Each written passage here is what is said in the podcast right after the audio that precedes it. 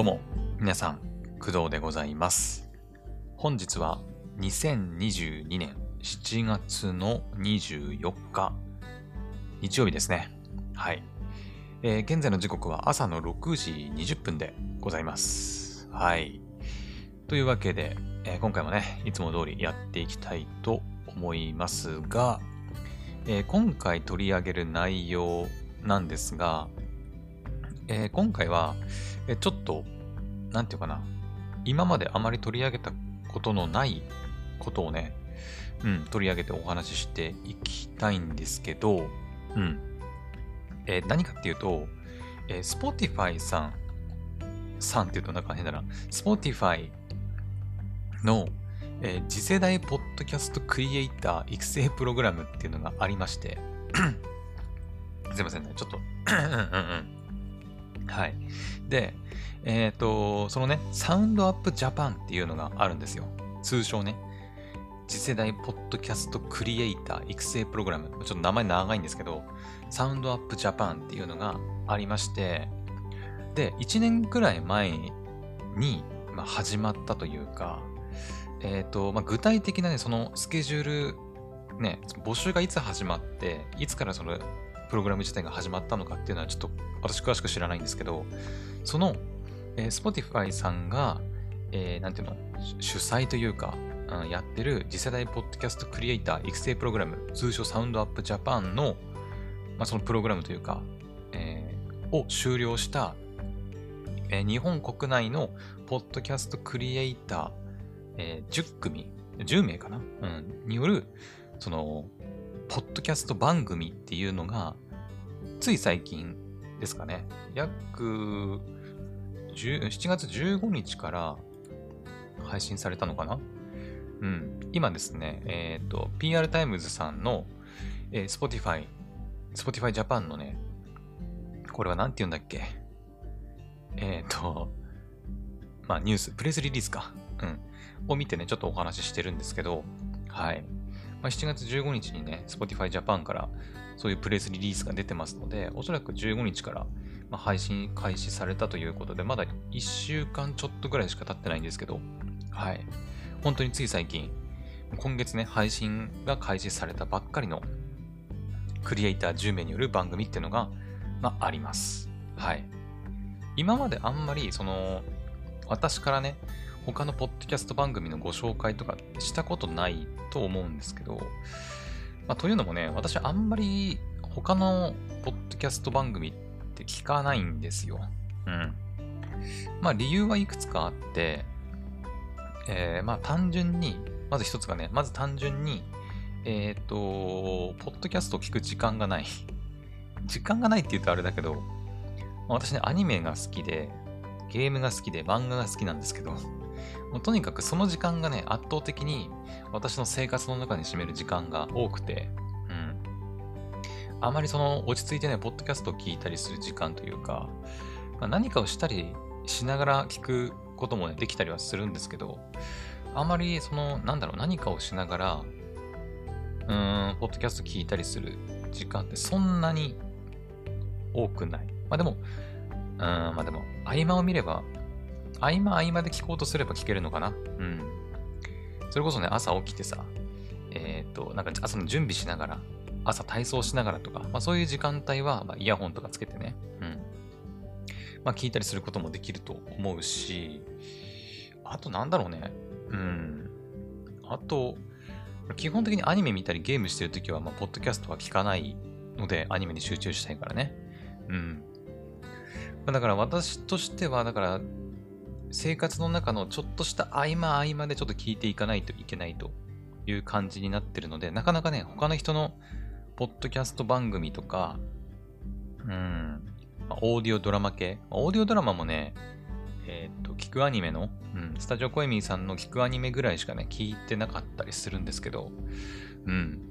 まあ、なかなか、あの、時間がね、結構アニメ、ゲーム、漫画に あの占められちゃっているので、なかなか聞く機会なかったんですけど、その今回紹介する、その、Spotify の、えーサウンドアップジャパンというものに関しては、あのちょうどね、その1年ぐらい前に、私もだから6月の27日2021年のね、うん、約1年ぐらい前にね、私もポッドキャストを始めたわけなんですけど、ちょうどその時にさ、始めるにあたっていろいろこう、ね、えっ、ー、と、まあ、情報収集じゃないけど、ポッドキャストに関する情報をね、こう集めようとしてネットでいろいろ調べてたんですよ。うん。だからね、私もね、この Spotify のサウンドアップジャパンについては、まあ、知ってました。はい。あ、そういうことやってるんだな、みたいな。その、ついにその Spotify さんが、なんていうの、まあ、会社、会社としてというか、本当にその、ポッドキャストクリエイターを、こう、生み出すために、こうね、お金というか、なんていうの、こう、ね、サポートするみたいなことをやり始めたんだな、みたいなね、ことをね、あの、見た記憶があります。はい。昔喋ったことあるような気がするんだけどね。うん、ちゃんと取り上げて喋ったかどうかはわかんないけど、うん、なんか喋った記憶はなんとなくあるんだよね。はい。なので、で、そのね、あのー、サウンドアップジャパンのプログラムを終了した、えー、10名の国内女性クリエイターたちの番組っていうのが、もうすでに配信されて、今月ね、7月15日ぐらいかなに配信されたということなんで、今回は、その10名の女性クリエイターによるポッドキャスト番組、えー、10個かな ?10 番組かな ?1,2,3,4,5,6,7,8,9、そうだね。10番組あるんですけど、それをね、ちょっとご紹介してみようかなと思います。はい。あの、私、正直言うと、あの、まだ1回もね、あのー、でもまあ、試しに再生したしてみたりはしてるんですけど、あのちゃんと聞いたわけではないので、あくまで、その、こんな番組あるんだっていう紹介になります。はい。まだね、えー、配信されて間もないっていうのもあると思うけど、おそらくまだ、あ、いや、番組にもよるね。うん。結構もうすでに、えっ、とね、1、2、3、4、5、6、7、8、もう8番、8番組じゃない、えっ、と、8エピソード、うん、くらいね、投稿されてる番組もあったりするので、まあ、まちまちかなとは思うんだけど、うん。そうだね、2つしかエピソードがまだ更新されてないものもあったりするんで、まあ、それぞれだと思うんですけど、まあ、一応、はい、あのー、番組のね、紹介とか、あとはそのさっき言った PR タイムズさんの、えー、Spotify Japan のプレスリリースに書かれている情報なんかを見ながらね、ちょっとお話ししていこうかなと思います。はい。なので、あくまでもね、こう、なんか参考程度にお聞きください。あとはね、まあ、その自分でね、皆さんご自身で番組を聞いて、ね、面白いとか、面白くないとか、わかんないけど、はい、見てほしいなと思います。はい。で、えっ、ー、とね、さっきからちょっとチラチラ言ってるんですけど、これね、あの、女性限定のプログラムなんですよね。うん。ちょうどね、1年ぐらい前、その私がサウンドアップジャパンっていうのを知って、Spotify さんが、まあ、そういうことをやるって聞いてて、うん。え、面白そうじゃんって思ったんだけど、まさかの女性限定ということで、あのね、私もね、応募してみたかったんだけど、まあ、あの、私、女性ではないので ちょっとね、はい、残念ながら応募できなかった形にはなるんですけど、なんだっけななんかね、その、今回はね、サウンドアップジャパンっていうことで、まあ、日本の国内、まあ、国内女性クリエイターを育成するっていうものだったんですけど、もともとこのサウンドアップっていう企画っていうのかな？は、その海外の方ではもうすでに行われていたらしくて、確か。うん。まあ、いわゆるその、なんていうの、ね、今世界のこう流行じゃないけどさ、ま、女性の社会進出みたいなさ、部分、男女平等みたいなところにな、があって、その女性がこう、意見を発信するバーじゃないけど、そういう女性がやるポッドキャスト番組がまだまだ少ないよね、みたいな。で、それを踏まえて あ、Spotify さんがサポートをして、ポッドあ女性のポッドキャストクリエイターをこう生み出していきましょうっていうのが、えー、っと、まあ、今回のサウンドアップジャパンになるかと思います。はい。で、今見てるんですけど、その PR タイムズさんの記事ね。はい、見てるんですけど、2021年6月に開始されているみたいですね。プログラムかな。募集は多分もうちょっと前からやってたんじゃないかな。だからね。うん。しかもね、これ第1期なんですよ。本当に一番最初。うん。だから新しい試みということだったみたいですね。はい。うんうん。そう。だからね、第2期、第3期っていうのももしかしたらある可能性はね、ありますよね。はい。もう募集とかされてんのかね？うん。まあ、とりあえず今回はその去年から始まったサウンドアップジャパンの第1期生っていうのかな？の人たちの番組が配信されたという形になります。はい。で結構ね、応募者多かったみたいで、まあ、その中から10名が選ばれて、で、半年以上かな？うん、トレーニング、まあ、プログラムをね、受けて、その、まあ、集大成じゃないけど、になる、ポッドキャスト番組が配信開始されたと。うんうんうん。まあ、全員女性ではあるんだけど、まあ、いろんなね、背景というか、うん、まあ、職業の方だったり、経歴を持った人が配信されているみたいです。はい。もう本当に私もちらっとさっきその、10番組のね、ジャンルというか、見たんですけど、本当にいろんなジャンルの番組があって、はい。うん、すげえなっていうふうに思ったんですけど、そうそうそう。まあ、ただね、あの、まあ、このクドラジのリスナーさんは、どちらかというと男性の方が、まあ、多いので、はい。あまり女性のリスナーさん多くないんですけど、クドラジはね。はい。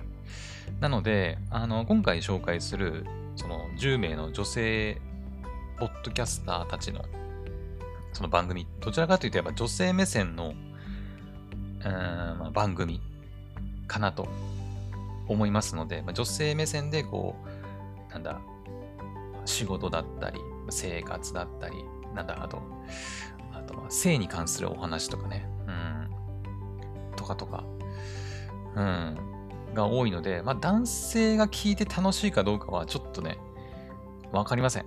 正直ね、私もまだ聞いてないしね。うん。あ、でもなんか民族学のお話とかもあるから、そこはあんまり関係ないかもね。うん。台湾カルチャーのやつとかもあるんだけど、まあまあちょっと、はい。ちょっと前置きが長くなりましたけど、早速ね、じゃあ紹介していきましょうか。全部で、あの、10番組、ね、さっきから言ってますけど、ありますんで、まあ、10番組紹介していこうかなと思います。はい。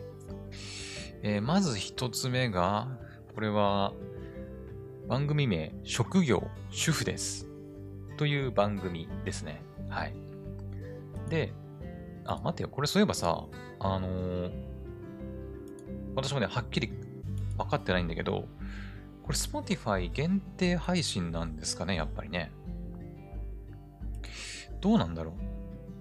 他の、いわゆるさ、その私の場合、ポッドキャストは、Amazon Music とか Apple Podcast、Google Podcast、まあ、Spotify とかね、いろんなとこで配信されて、いろんなとこで聞くことができるんですけど、まあ、今回のサウンドアップジャパンって、まあ、Spotify さんがまサポートしているわけですから、当然 Spotify 限定というか、Spotify、まあ、オリジナルというかね、うん、になるんじゃないかなと思うんですけどね。ねどうなんだろう？Spotify さんは、その、それこそね、私が使ってるアンカーっていうツールがあって、ね、ポッドキャストを配信するためのツールなんですけど、ありますけど、あれだと、いろんなとこにね、配信されちゃうから、自動的にね。うん。だからもしかすると、うん、Spotify で、本当に Spotify でポッドキャストを配信しているのかもしれない。Spotify だけで。確かあるはず。Spotify だけで配信するツール。ツールはね、アンカー以外にもあるはずなんだよね、確か。うん。まあ、ちょっとあんまり詳しくないですけど、おそらく Spotify 限定だと思うんだけどね。うん。だってどう考えたって Spotify さん、Spotify さんのサポートで作られた番組なのに他のとこで配信したらちょっとねって思うから、うん。おそらく Spotify 限定かなと思いますけど、ちょっと間違ってたらごめんなさいね。はい。というわけでまた話がずれた、それたんですけど、えー、職業主婦です。という番組です。はい。で、こちらはですね、パーソナリティの方がね、ピューさん、P-I-U って書いて、ピューさんという方みたいで、まあ、いわゆる主婦の目線でお送りする番組なのかなうん。はい。で番組内容はですねあ、番組ジャンル自体がもう主婦になってますねそんなジャンルあるんやって感じだけど、うん。番組内容は、主婦であるパーソナリティが小学校事情や習い事、中学受験に PTA、日々のモヤモヤ、主婦ならではの悩みや本音、日常から見えてくる社会の形など、リアルな主婦の目線でトークを繰り広げます。とのことです。はい。まあ、Spotify の方で書いてある、あの、番組のね、情報っていうのはまたちょっと違うことを書いてあるかもしれないけど、うん。意外と知られていない主婦の世界。都内で子育て中のピューさん。らしい。都内在住ってことかな？うん。なるほど。主婦のパートナーの方にもヒントになるような番組をお届けしますと。あるので、だからこれに関しては、職業主婦ですという番組で、まあ、あくまでも主婦目線ではあると思うんだけど、その、まあ、主婦のパートナーって多分、その、なんだ、旦那さんっていうのかな？が聞くと、なんかこう、なんだろう、夫婦仲が良くなるというか、ね、私は、まあ、結婚してるわけでもないし、ね、ちょっとその辺はわかりませんけど、まあ、男性のね、うん、こう、奥さんがいる方が聞いたら、なんか少しはこう、主婦の目線に立ってものを考えられるようになったりするんじゃないかなと、うん、思いますけどね。うん。はい。で、ピューさんがえー、声を発信する理由っていうのも書かれていて えと主婦って実は社会を支えるクリエイティブでチャレンジングな職業ですが発信の場が少なくて意外と知られていないドタバタな毎日を紹介することで同じ立場の方のほか育児や家事を任せきりというパートナーの方にもヒントになればと思いますと。うん。なるほど。まあだから結構その主婦さっきも言ったけどね、主婦の目線で発信して、まあ、主婦はもちろんなんだけど、そのパートナーの方、男性かなうん。の方にも、なんか、おや役に立つような、ね、内容になってるんじゃないかと思いますけど、うん。はい。なので、まあ今ね、現在進行形で主婦をやっている方とか、あとはまあ奥さんがいて、奥さんに主婦任せきりのね、男性の方々はね、ちょっとね、こういう、こういう番組を聞いて、まあ、少しは、なんかこう、主婦の目線で物事を考えられるようになると、まあ、いいんじゃないかなと めちゃくちゃ独身の立場でね、もう、超他人行儀、他人行儀というか、もう適当なこと言ってますけど、うん。はい。まあ、そういう番組になってるんだと思いますので、ぜひ、職業主婦です。を聞いてみてください。はい。というわけで、一つ目はね、職業主婦です。でした。はい。じゃあ、続いていきましょうか。二つ目ね。待って、今何分ぐらい喋ってる？あ、まあ、19分ね。OK。大丈夫。大丈夫。このペぐらいのペースだったら大丈夫だね。はい。一応ね、あの、Spotify の方見ると、その、なんていうの、P、PV じゃない。えっ、と、告知っていうのかな？トレーラー？短いね。その番組のトレーラー音声っていうのがあるんで、それを聞いて、ね、お話ししようかなとかもね、思ったんだけど、ちょっとさすがにね、うん、まあ、皆さん、今このクドラジオを聞いてる皆さんには、まあもちろんね、あの、聞かせることできませんし、この場で。うん、皆さんご自身で Spotify で再生してもらわなきゃいけないし、まあ、っていうのもあって、ちょっとね、今回は、はい、トレーラーは聞かずに行きますね。はい。よーし。じゃあ次。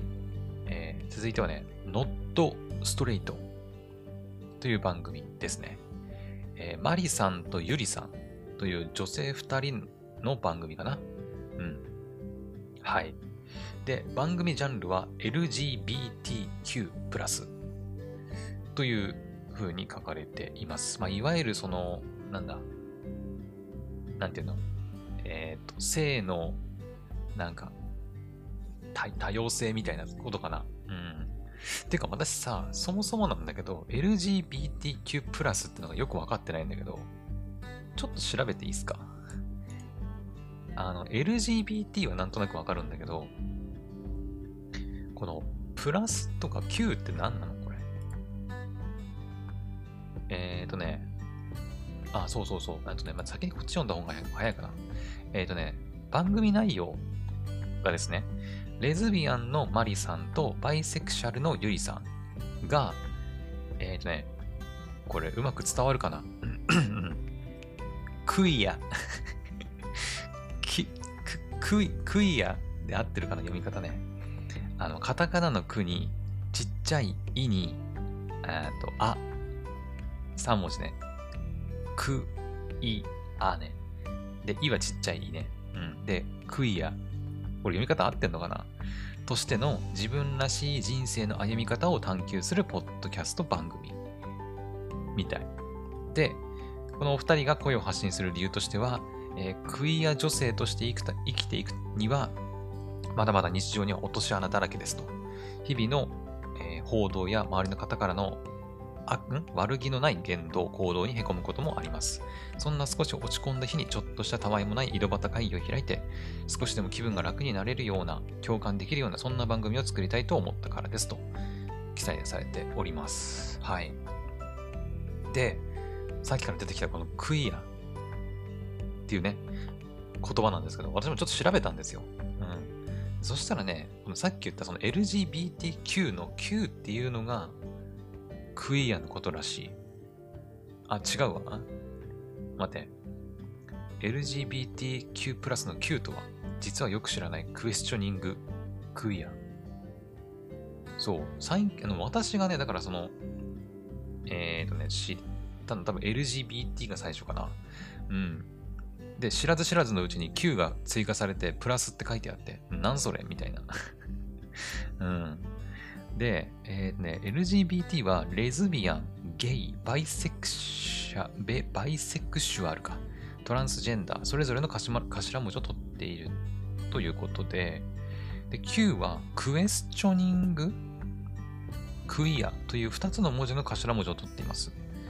そしてこのこれらの掛け言葉のような形で Q が用いられている。うん。クイアという2つの頭の、ん？2つの言葉の頭文字を取っていて、うん、まあ、とりあえずそれはいいや。で、クエスチョニングとクイアって何なのって話だよね。えー、っと、クエスチョニングとは、人の性自認、自分の性を何と考えるかや、性的思考、どんな性を好きになるかには、実に様々な形がある。うん。で、クエスチョニングとは自身の性自認や性的思考が定まっていない、もしくは意図的に定めていないセクシュアリティを指します。ほうほうほう。あえて性自認や性的思考を決めない方が生きやすい。まだ決めかねている最中、どのセクシュアリティもピンとこない、わからないが自然。といった理由でクエスチョニングを辞任しているという場合がある。へえ、なるほどね。はあはあはあ。なんでクエスチョニングなんだろうと思ったけど、そういうことか。なるほど。わからないとかっていうことね。へえ、そんなのもあんだね。あ、X ジェンダーっていう言葉が似てる言葉としてあるんだね。うん。だから、あえて当てはめないっていう捉え方っていうのかな。うんうんうん。まあ、いろいろね、他にも詳しいこといろいろ書いてあるんだけど、じゃあ次ね、クイア。クイアであったのかな？風変わりな奇妙なといった英語圏の言葉。うーんと？あ、昔は、なんかその、え？男、女、異性愛以外の性に対する理解がなかった時代に、変態という意味を持って、部別的にゲイを表現する言葉として用いれ用いられた言葉らしい。へえ。ただ20世紀終盤にそういった部別を向けられたできたセクシュアルマイノリティが中心となって、あえて自身を指す言葉として使うようになって、自分たちはクイアであるという一種の開き直りの態度とともに運動や研究が展開され始めたと。はあ。結局クイアって何なんだ？クイアとは？え結局クイアって何なの？えー、どこに書いてある？えー、クイア、えー、クイア、クイア。このページには書いてないのか。えー、っと、ん？待って待って待って。クイ、結局クイアって何なんだ？ちょっと待って、ちょっと別の別のページで調べよう。えー、ク、クイアとは、これかなクイアとは、もとも、あ、これさっき言ったやつだね。えー、っと、性的マイノリティや既存の性のカテゴリーに当てはまらない人々の総称。はいはいはい、なるほど。それ以外、LGBT 以外みたいな感じなのかなうーん、難しいな。なるほど。なるほどなのかな。これプラスってのは何なんだろうね、結局。うんうんうん。まあだからそれ以外っていうのが、まあそれ以外っていうか、うん、いや難しい。難しいぞ。うーん、なるほど。あ、書いてあるわ。えっ、ー、とね、人の性は多様で枠を限定するようなものではないし、常に新しい多様性にオープンでいいよという前向きな意味も込めて、プラスっていう枠が使われているみたい。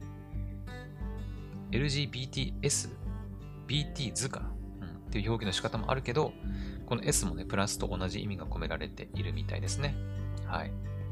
さっき言った、だから、なんだ、レズビアン、ゲイ、バイセクシュアル、トランスジェンダーに加えて、クイア、その、それらに当てはまらない人たち、プラス、あえて性その性的思考とかを決めないクエスチョニング、うん、を含めて Q が入って、さらに、もうそれ以外のもう、なんていうの、もう、ありとあらゆるその枠を限定するものじゃないから、オープンに開かれるっていう意味でプラスっていう風に入ってるらしい。へえ。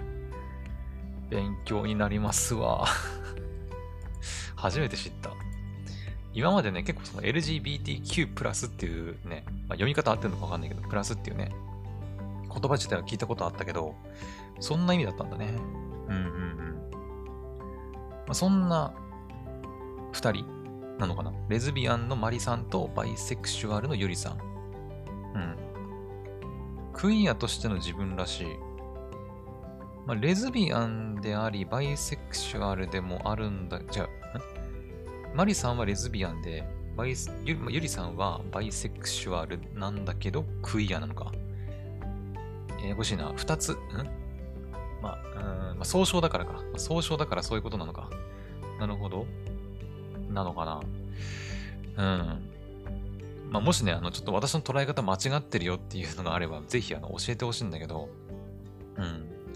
ちょっと私はね、あんまりそこまで詳しくないので、今回初めて知ったぐらいですからね。はい。まあ、そういった、あのー、レズビアンのマリさんとバイセクシュアルのユリさんが2人でお届けするポッドキャスト番組になっているみたいです。はい。なので、まあ、そういった、なんていうのかな、LGBTQ+, ジャンルに興味のある人とか、まあ、実際にそういう性の思考というか、なんていうの、ね、自認、性自認がある人はね、はい。ちょっと聞いてみてもいいんじゃないかなと思います。not straight ってどういう意味なんだろうね。まっすぐじゃないって意味だよね。ストレートだからね。うん。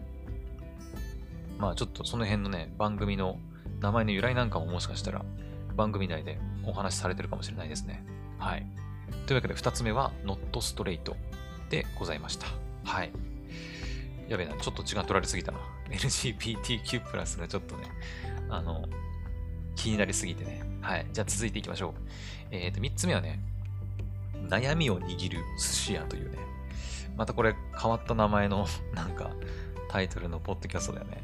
で番組ジャンルはね、お悩み相談みたいで、えー、番組内容、作家の岸田奈美さんかな？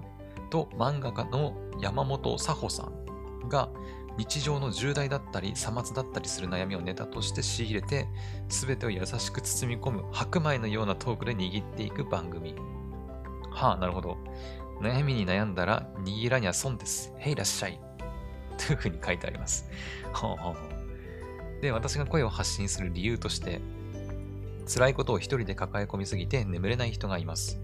私も家族の病気やトラブルで一番落ち込んだのは夜でした。他の家族が寝ているから映像や明かりをつけて本を読んだりすることができない中、ラジオやポッドキャストをつければ、イヤホンから誰かがいつも通りに笑っている声が聞こえてくるのが救いだったからですと。うんうん。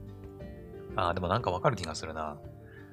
その、まあ私はね、今で、今はね、もう、それこそ、家族の誰よりも早く寝るから、うん。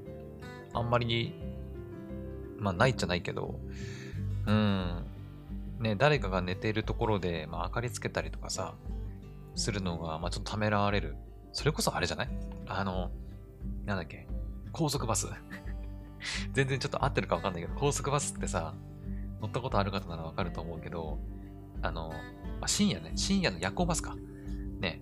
あれってもうみんながこう寝静まっている時間帯で、で隣にも寝てる人がいたりするからさ、基本的にこうスマホ使ったりとかっていうのが、確かダメだったような気がするんだけど、うん、明かりの出るものとかをね、うん、まあ、暗くすれば問題ないとか、あとはね、こう毛布とかでね、こう、中に入って つけたりすれば、ね、いいのかなっていう気もするけど、まあ、なかなかなんていうのそれこそアナログな本読んだりするのはちょっと難しいと思うんだけど、まあ、そういう時やっぱり、ね、ポッドキャストって、まあ、イヤホンさえつければさ、多少音が出てればね、聞こえたりするんで、そんな爆音で聞かなければ漏れないしさ。うん。そういう意味でもやっぱり、確かに、ポッドキャストというか、ラジオとかっていうのはいいよね。うんうん。そっか、作家の岸田さんと漫画家の山本さんか。うん、悩みを握る。どうなんだろうクリエイターの悩みってことなのかなそれとも別に全然その関係ない悩みでもいいんでしょうかお悩み相談。ちょっと待ってね。Spotify の方でも。あ、今ね、エピソードが一つ出てますね。あ、お悩み投稿はね、Google フォーム使ってますね。ちょっと開いてみましょうか。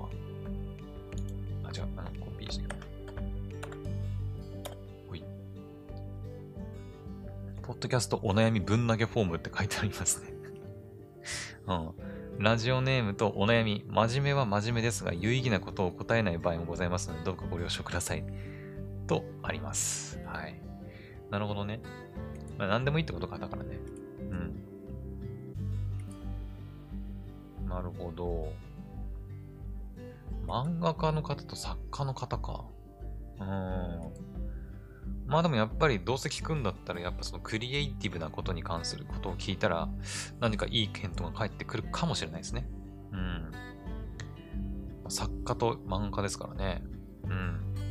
だから自身でさ、その、なんだ、作家とまではいかないけど、なんか小説書いたりとか、漫画書いてる人は、こうちょっとね、お便りフォームから、なんか、ね、お悩み相談してみると、答えてくれるんじゃないかな。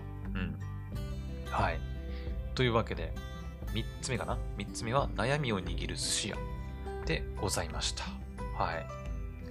うん。その寿司に例えてるのが面白いよね。なんかね。うん。白米のようなトークらしい。はい。実際に聞いてみてください。はい。じゃあ続いて4つ目かな ?4 つ目は、えー、シルバーガールの楽しいトーク、オーシャンベリーでございます。はい。てんちゃんさんかな？うん。パーソナリティは。で、え、ー、と、番組ジャンルがね、シニア。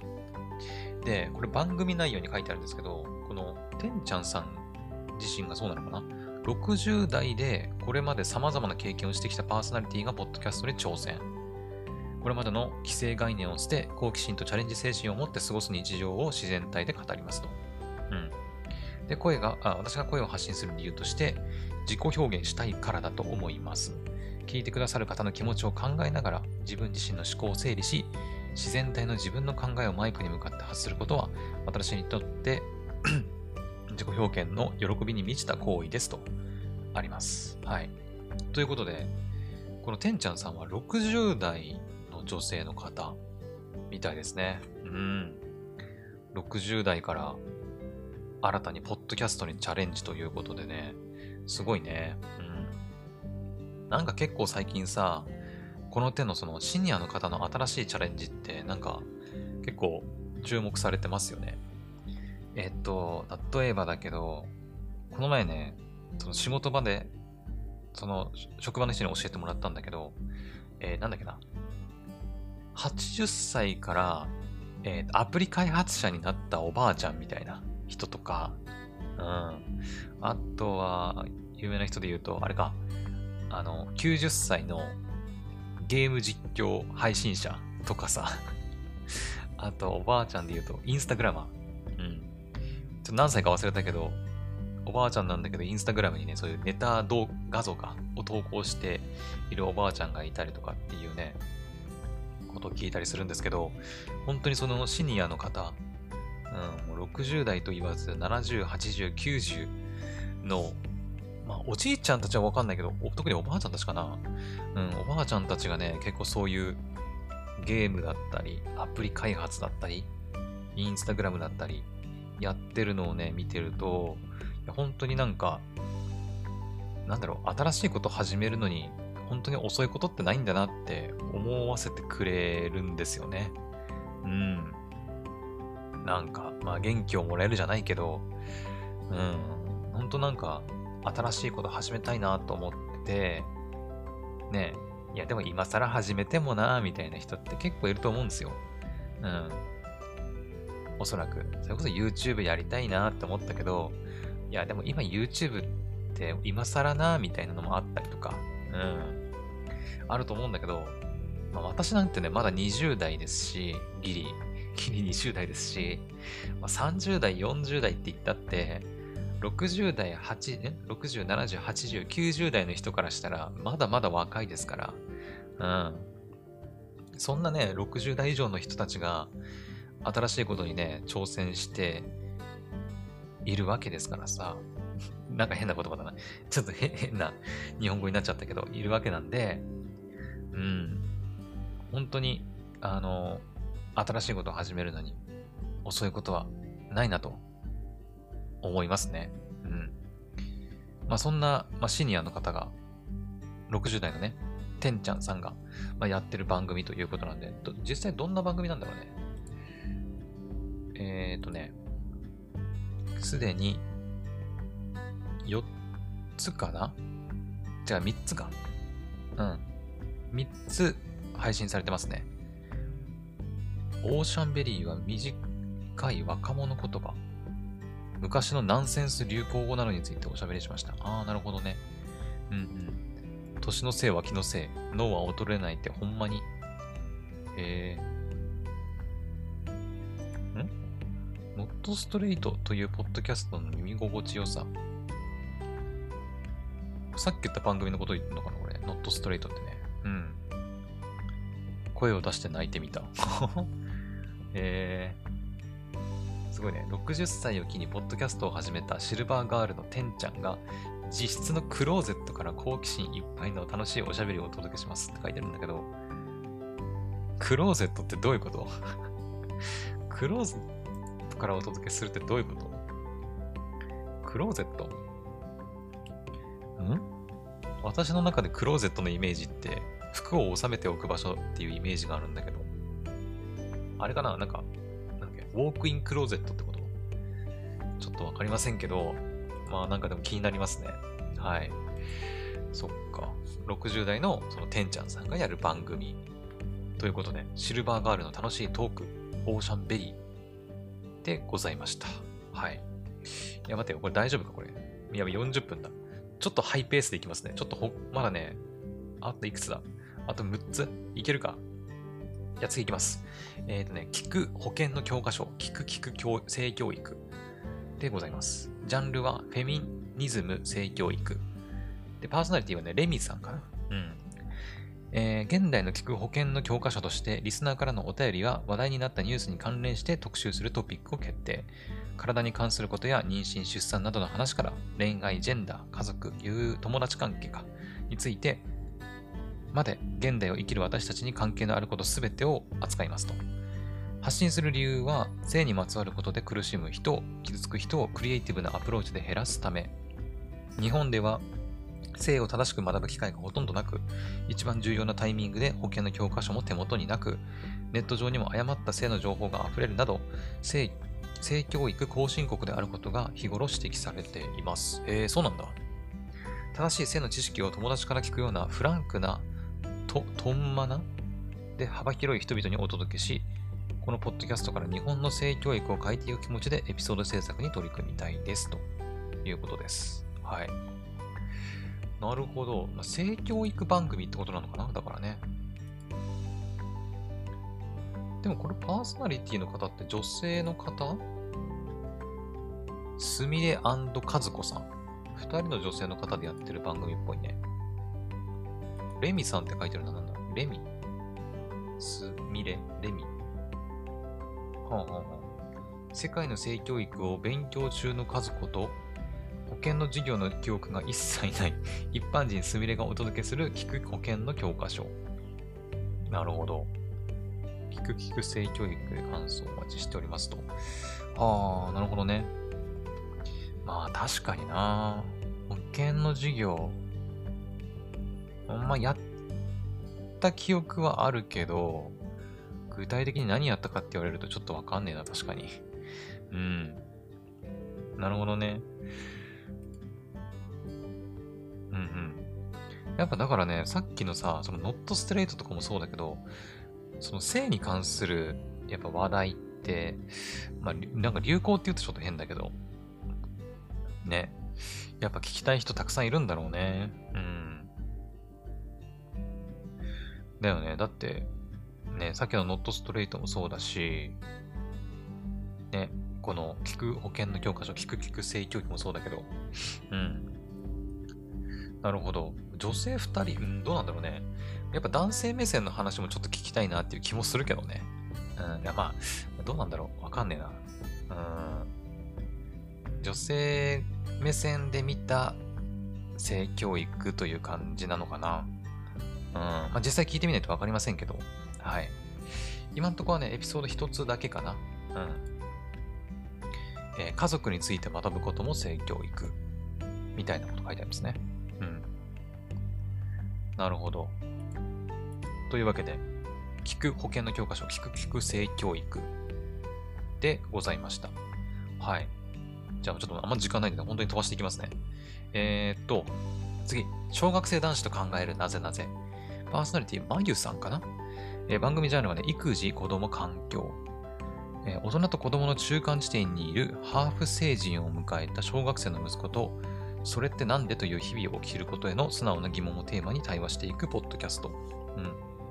えー、大人になるにつれて当たり前だと思って通り過ぎてしまうことも、子供の視点からの純粋な問いを投げかけられることにより、ハッとしたり無意識に持って持ってしまっている枠に気づいたりします。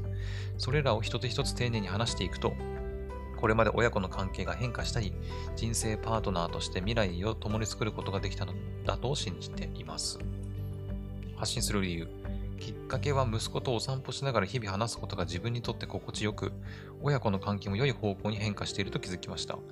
私のようにコロナを得て新たなフェーズに変容していく社会全体や教育に対して自分の子供をどう育てるのが良いのかを悩まれている親御さんが対話を得て親子で未来を作っていくという感覚をポッドキャストを通じて一緒に体験いただけるのを嬉しいなと思いましたと。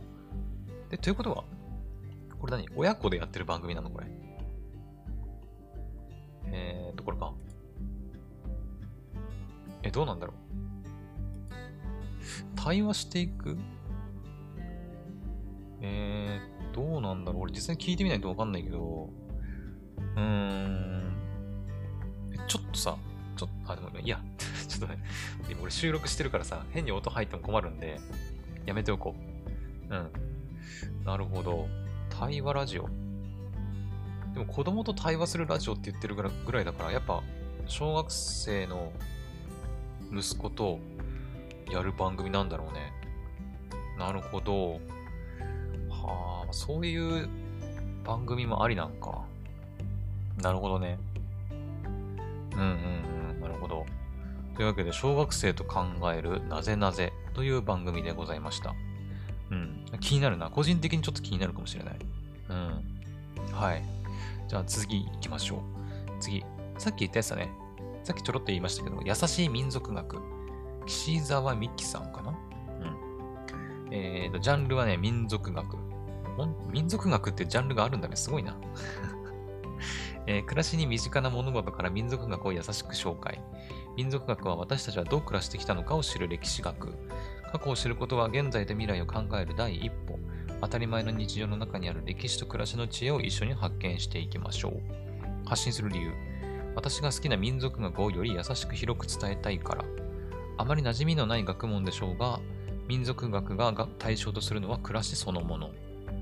だから誰しにもその関係するものです。これまで私たち一般の人々の暮らしは記録に残りづらく、また日本には地域ごとに多様な暮らし方があります。その実際の暮らしの情報、民族資料を集めることで、新しい歴史が見えてきます。ぜひ皆さんの地域の情報も寄せてください。ということで、うん。民族学の番組なんだね。なんか結構その、なんだっけ、古典ラジオだっけ？あの有名なね、人気番組ありますけど、なんか歴史とかを勉強できる番組だったかな。ちょっと実際聞いたことないんでわかんないですけど、うん。まあ、ちょっと、なんかお勉強じゃないけど、みたいな番組なのかな民族学を学べる番組かなうん。なるほど。まあ確かにね、民族学ってあんま馴染みないじゃないね。うん。なんかたまに聞いたりするけど、何やってんのっていう感じはあるね。うん。だからまあ民族学に興味ある人とか、民族学なんそれみたいな人はちょっと聞いてみると、なんか面白いんじゃないかなと思いますけどね。優しい民族学。民族学研究者。へえ、あ、そうなんだ。岸沢さんは民族学研究者の人らしい。へえ。日本人の主食はお米っていつから？ああ、まあそういう話か。民族学って。なるほどね。はい。というわけで、優しい民族学という番組でございました。はい。じゃあ、続いて、あ、やばい、あと3つ。いけるか？待って、今何分？やばい、あと13分くらい。いけるか？えっと、続いてね。これなんて読むの？これ。ちょっと待って、読み方わかんないわ。中国語だと思うんだけど。ごめん、ちょっと読み方がわかんない。えっ、ー、とね、ちょっと読み方わかんないんですけど、えっ、ー、と、石井由紀子さんがパーソナリティ務めてる、えっ、ー、とね、中国語で書いてある番組かな。うん。え、ジャンルはね、台湾カルチャー。で、えー、ブームが広がる台湾。食や文化を台湾在住経験のある人や、日大かな交流を行う人、台湾カル、日大かなえ、わかんねえな。台湾カルチャーが大好きな人などから話を伺い、その魅力についてインタビュー形式でお届けする台湾カルチャー深掘り番組。えー、ポッドキャストは時間の制約がなく、一つのことに対して深くじっくりと話ができるから、また、聞き手の好きなタイミングで視聴期限など制約なく楽しんでもらいたいから、ということみたい。うん。これマジで何て読むんだろう？わかんねえ。私、中国語全然わかんないんで、多分ね、聞けば多分ね、わかると思う。うん。聞けば、その、多分、パーソナリティが喋ってくれるんでわかると思うんだけど、インタビュー形式の番組なのかな？うん。毎月一つのテーマについて週替わりで登場するゲストとおしゃべり。なるほど。ゲストは台湾に関する仕事をする人とか、台湾で暮らす人、台湾を研究する人など、とにかくだから台湾に詳しい人たちがいっぱい来るってことか。ナビゲーターは架空のエアライン、ま、なんだこれ？え、豆花航空キャビンアテンダントの石井由紀子ですって書いてありますね。なるほど。架空の航空会社の CA さん、石井由紀子さんがまインタビュー形式で台湾について教えてくれるっていうことなのかな、まあ、教えてくれるっていうか、インタビューするっていう番組かな？うん。なるほど。あ、待てよ。待て、URL で英語で書いてあるんだけど、これで読めるかもしれない。に、にに、はおはおかな。合ってる読み方。これ、ニーハオって読む言葉をニーニーハオハオって言ってんのかな？ちょっと中国語詳しい方いたら教えて。うん。まあ普通に番組聞けばわかると思うんだけど。はい。というわけで、えー、ゆしゆきこさんがお送りする、多分読み方合ってると思うんだけど、ニーニーハオハオでございました。読み方間違ってたらごめんなさい。はい。じゃあ、残り2つね。はい。えっ、と、濃ゆい街に恋してるでございます。これは、なんだ、有賀さんっていうのかな？さきさんかな？うん、有賀さきさんって合ってるかな？ジャンルはね、地方創生。えー全国に住む街づくりプレイヤーたち、地方に魅了された彼らはまるで青春を謳歌するかのように、日夜地域での活動を心から楽しんでいます。そんな街に恋するように活動する全国の濃ゆいプレイヤーとともに、日本の街、過去地域に、ん？地域って濃くて面白いと語り合う地方応援番組。はあ、なるほど。で、映像でも文章でもなく、嘘がつけない、その瞬間を切り取る温度が感じられる声。街づくり最前線にいる私だからこそ、そして2拠点生活をしながら各地に飛び回っている今だからこそ、届けられる様々な街の生の声を届けたいと思い、ポッドキャストで発信することにしましたと。とはいえ、地方創生や関係人口創出の事例として紹介したいわけではなく、心心躍ることをひたすら形にしている濃ゆい仲間のエネルギーが乗った声をお届けすることで、聞いてくださる方にちょっとでも新しい風を届けられたらいいなという思いを込めて作っています。地方で真剣に青春する濃ゆい街に恋する声をお楽しみくださいと。ほう、なるほどね。地方創生に取り組んでる人たちがいっぱい出てくるのかな？うん。最近恋をしてますか？私は今、宮崎県の、えーなんていうんだ、新富町かな？荒富町かな？に恋をしている、恋しています。ああ、なるほどね。恋に落ちる対象が町だっていいじゃないんだって。ディープな恋バナ。はあ、なるほど。宮崎県に移住して二拠点生活をしている人。へえ。人生史上濃ゆいメンバーに出会える街から始めまして。うん。コミュニティマネージャー。へえ、なるほどね。なるほど、なるほど。やっぱ有賀咲さんだね。うん。はい。というわけで、濃ゆい街に恋してるという番組でした。なるほどね。まあ私もね、移住とかちょっとね、考えたりしたこともありますけどね。うん、今もちょっとね、まあ、移住してみたいなっていう気持ちはあるけど、うん。なるほど、なるほど。まあだからそういう移住、まあ、移住だけじゃないか。うん。じゃないけど、地方で何かやってみたいとか、地方のその何をやってるのかっていうのに興味ある人は聞いてみると面白いかもね。はい。というわけで、濃ゆい街に恋してるでございました。はい。よっしゃ、めっちゃ飛ばしてきたけど、ラストかな？はい、ラスト、いきます。えーとね、えー、なんて読むんだろう、これ。く、ん？キュレーターか。キュレーターズノート。パーソナリティ、メイシーさんかな？うん、で、ジャンルはね、アート。キュレーターってそもそも何なの？ちょっと調べていいですか？キュレーターって何？キュレーターとは、博物館や美術館などで資料収集、保管、展示、調査研究などに携わる専門職員のこと。ああ、はいはい。一般に管理責任者を指したりもすると。あ、なるほど。そういうのをキュレーターって言うんだね。えー、初めて知った。えー女性キュレーターの視点から、現代アートが扱うフェミニズムや政治など多種多様なテーマをフックに、現代アートの面白さだけでなく、社会問題に切り込むための手がかりを提供しますと。女性が安心して話せる空間の少なさは由々しき問題だと考えてきたので、私のポッドキャストがリスナーの方にとってシェルターになったらいいなと思いました。また、自分の体イコール声を使って発信したいという気持ちも強く、そして何よりも小さい頃からラジオに親しんできたので、私もポッドキャストで発信する側になりたいと、常日頃から思ってきました。とのことです。はい。アートね。なるほど。一瞬、クリエイターズノートって、ね、読みそうになったけど、キュレーターズノートだね。うんうんうん。アートキュレーター、メイシーがお届けするアートカルチャーポッドキャスト。わからないと思われがちな現代アートをゆるーく解説。へえ。私もね、あんまりぎ、あの、なんだ、美術館とか、うん、まあ、アートに関しては全然わかんない。うん。まあ、絵も描けないし、まあ描ける描けないはあんま関係ないのかもしれないけど、うん、あんまり興味もそこまでないかなっていう感じなんで、まあ、この番組を機に、なんか何がその、アートって面白いんだろうみたいな部分が、ね、こう触れられたら、少しはこうアートにも興味が出てくるのかなとは思いますけど、うん。最後に美術館とか行ったのいつかな？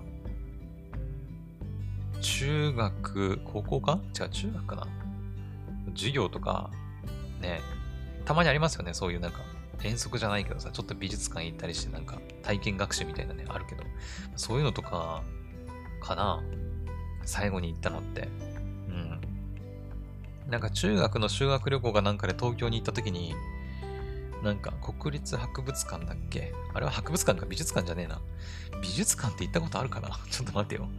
全然記憶にないな。うん。まあでもそんなキュレーターっていう、そんなんだろう。博物館、あ、でも博物館もそうか。キュレーターって。うんうん、なるほどね。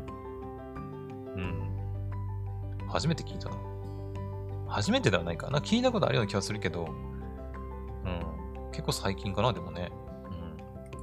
うん。はい。というわけで、そんなキュレーターのメイシーさんがお届けするキュレーターズノートでございました。はい。というわけで、やばい。時間が、まあ、あと5分切ってますけど、はい。えー、と、というわけで、ちょっとね、だいぶ前置きも長くなったし、あの、あまりね、詳しく紹介できなかったし、えー、まあ私ね、このくだらじで結構アニメに関する話とかね、全然、あの、今回紹介した10番組の、うん、ジャンルを取り上げてきたことがないので、うん、やっぱ全然やっぱ生きてきたね、なんか、うん、なんていうの、経歴というか、が違うなっていう感じもしましたけど、キュレーターとかね、台湾カルチャー、民族学とかさ、もう育児、教育なんてのも考えたこともないし、まあ、性教育はまだわかるけど、まあ、シニア、うん、お悩み相談、うん、バイセクシャルとかね、LGBTQ+, か、うん、とかとか、まあちょっとね、男性にはあまり馴染みがないね、番組もいくつかあったとは思うんですけど、まあでも、なんか聞いてみたら意外と面白いとかさ、うん、やっぱやりとりが面白いとか、あとなんかちょっと勉強になるなっていうのもあったりすると思うんで、ぜひね、10番組チェックしてみてほしいなと思います。はい。というわけで今回はね、あの、まあ、これまであまり取り上げてこなかったんですけど、他のポッドキャスト番組の紹介をちょっとしてみました。はい。まあ、これから別にやっていくつもりではないんですけど、今回ね、そのサウンドアップジャパンっていうのが行われてたのを知ってたから、まあ、ね、最近10番組配信開始されたということで紹介してみましたけど、はい。うん。まあ何かしら皆さんのポッドキャストのなんか聞く参考になればいいかなと思っております。はい。なんか2期あるといいね、サウンドジャパンね。うん。まあ男性が参加できるかはわかりませんけど、まあとりあえず2回目が、ね、2回目、3回目、4回目と、まああったりすれば、ね、女性の方は応募してみたらいいんじゃないかなと、個人的には思いますね。はい。はあ、疲れた。なんかめっちゃ疲れたぞ、これ。さすがに10番組を1時間で全部紹介するのはちょっときついね。うん。だいぶ最初の方にちょっと時間を取られてしまいましたけど。はい。というわけでね、まあ今日から、今日からっていうか今日はね、あの、私夏休み2日目ですので、はい。あの、まあまたね、夏休み満喫していこうかなと思います。はい。それでは今回はここまでにしたいと思います。また次の配信でお会いしましょう。バイバイ。